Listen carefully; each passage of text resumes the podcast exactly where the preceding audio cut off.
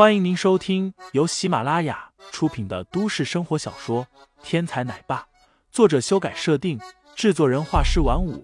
感兴趣的听众老爷们，赏个三连，点亮我的关注，点亮你的夜空。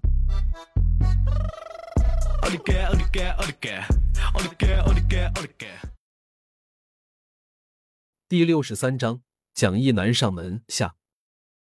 你看，这些都是我们蒋家之下的老牌企业，合同执行不下去，咱们两家虽然有交情，但是我也不得不帮他们出头啊。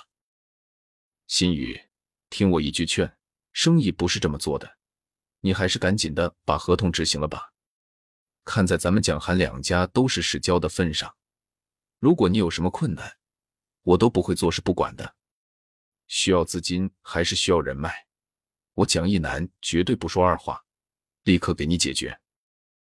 蒋一南指点江山，慷慨激昂，看上去大义凛然，在全心全意的为韩氏集团着想，其实完全是在趁火打劫，趁机逼宫。说吧，你到底想要做什么？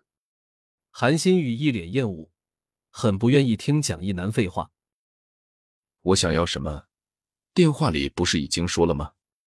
只要你答应我的条件，那么我们蒋韩两家就是一家人了，那时候还有什么矛盾是解不开的呢？蒋一南笑嘻嘻地说道。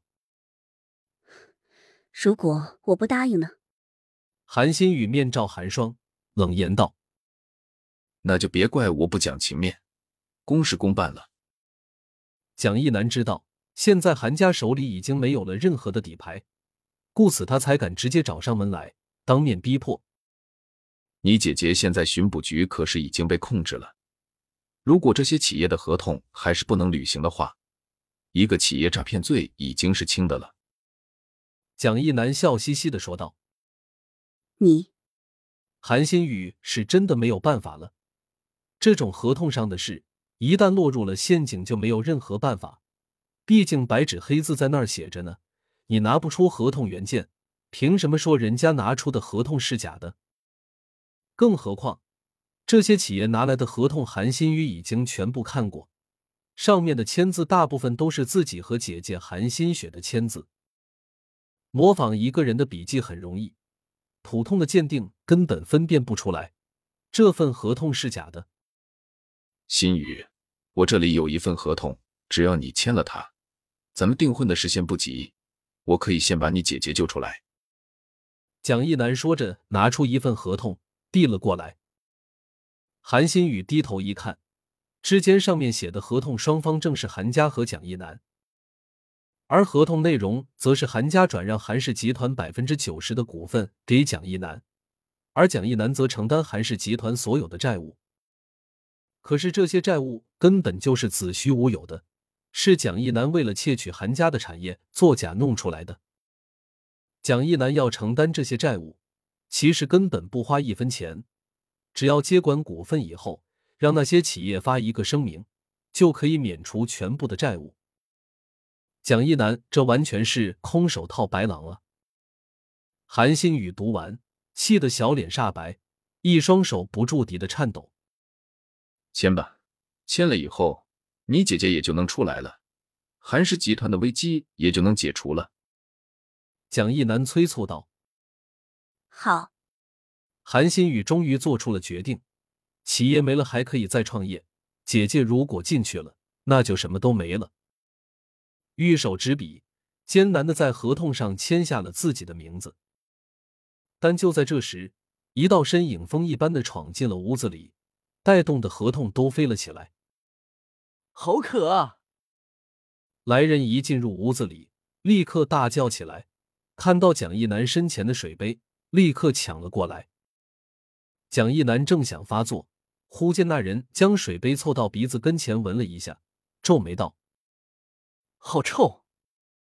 说着，水杯一扬，半杯水忽地泼出，刚好打湿了韩新宇的签名。在这种合同上签名，可以说韩新宇几乎已经绝望了，但是他没有任何办法。钱他可以赔，但是姐姐一定要救出来。可是现在整个韩氏集团没有任何证据证明对方的合同是伪造的，他还怎么就解戒？当笔锋落下的那一刻，韩新宇几乎已经做出了最坏的打算。林飞就在这种时候出现了，并且一出现就破坏了韩新宇已经签署过的合同。我的合同！蒋一南顾不上被林飞骂口臭，直接过来就想要抢合同。只要这份合同到手，就等于整个韩氏集团落入了自己的手中。这种时候，什么风度，什么尊严全都不要，只要合同到手就 OK 了。不料，林飞一把将合同举高，让蒋一南扑了个空。真是不好意思，我把合同给弄脏了，对不起。对不起，我先给你擦干净。听众老爷们，本集已播讲完毕，欢迎订阅专辑，投喂月票支持我，我们下集再见。